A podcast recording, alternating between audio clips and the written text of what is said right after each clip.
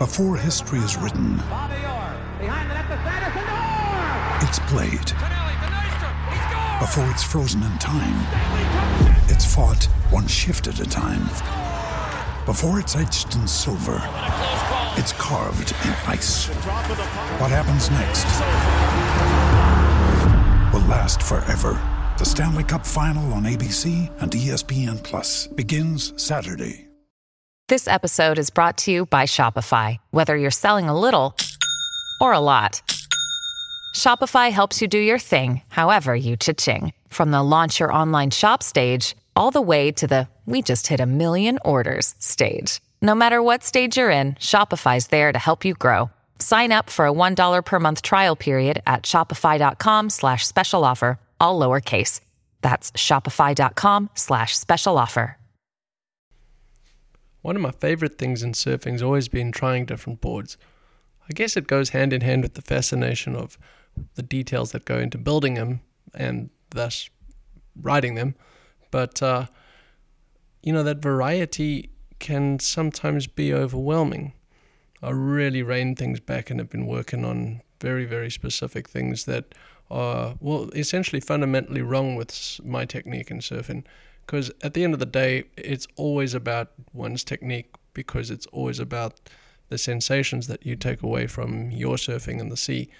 The boards then accompany that, and a good board can really unlock things, and a bad board will still be fun to ride, but not so much about a good and a bad board, but this conversation is about switching things up to highlight where things might be going wrong. And this conversation comes from spending time. I'm- I've built myself a new longboard and spending time back on some longboards and then back to shortboards, then to some alternative stuff. I mean, I guess everything's alternative, really.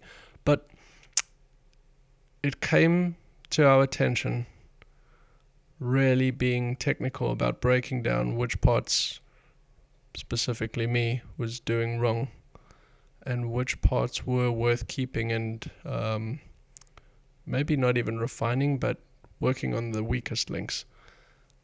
And what was really interesting and I wanted to share was the very first session back on a different craft highlighted the most obvious things to fix. And after, even towards the end of the session, those things can quickly be looked over. Because, for one, you're fixing them, but often they're getting sort of patched or band aided over. And it really put contrast into where things were that need to be worked on very quickly. So, maybe it's time just to pick up the most ridiculous board you have and paddle out. And what's so interesting is those first few waves, it will show where you're going wrong. And then you can self correct. Because let's be honest, that's all we're doing is we're self correcting technique. Technique is going to always, in my opinion, be the most important thing that accompanies a good shape. But with your technique, how do you assess where you're at and not overcorrect and not be overly critical, but you know, put some put some points down in your mind as you're going along a session and regrouping and having fun along the way. It brings up the obvious point, but I'm thinking I've been thinking about it so much, putting these thoughts together, wondering if they're even worth sharing. But what what is obvious, and I take so much. Uh, enjoyment from just going spending time in the ocean and that's part of surfing and part of my life part of yours too clearly if you're listening but it's um you know wherever you you go whatever you're riding wherever you're surfing there you will be too. And that's the most obvious statement. But along with your technique no matter what you're riding switching things up can highlight where things can be worked on and where there's some pain points that could be fixed or addressed. But one's mental fortitude and one's willingness to get better, one's willingness to learn, one's willingness to have fun is going to be going along with you in the good days and the bad days. And whatever surfing's bringing at any time in different parts of one's life. It's um I was thinking about International Surfing Day coming up in a few days here. Perhaps it's uh perhaps it's time just to ruffle the feathers for me, it was getting back on the longboard. And uh, very quickly it was like, okay, well, that wasn't so bad. And there's, oh, okay, definitely still need to be working on these.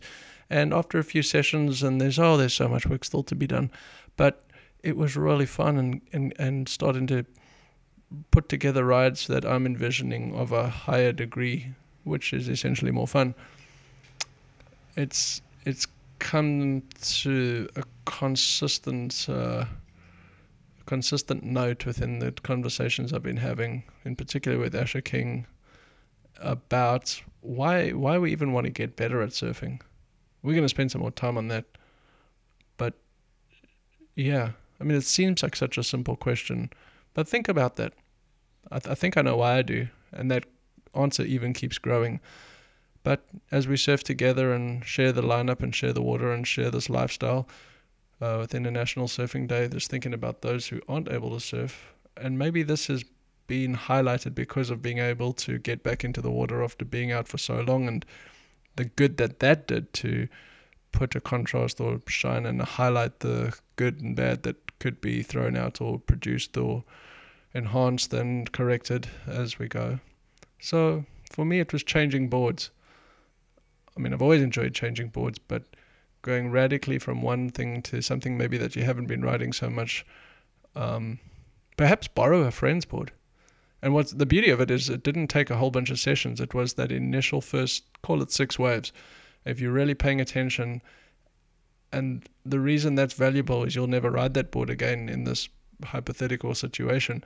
But what you will do is be able to identify things within your technique, which then you will take to riding any other board and get back onto your board. So self correcting, the variety in surfcraft, and the spice of life. So, using the spice to self correct.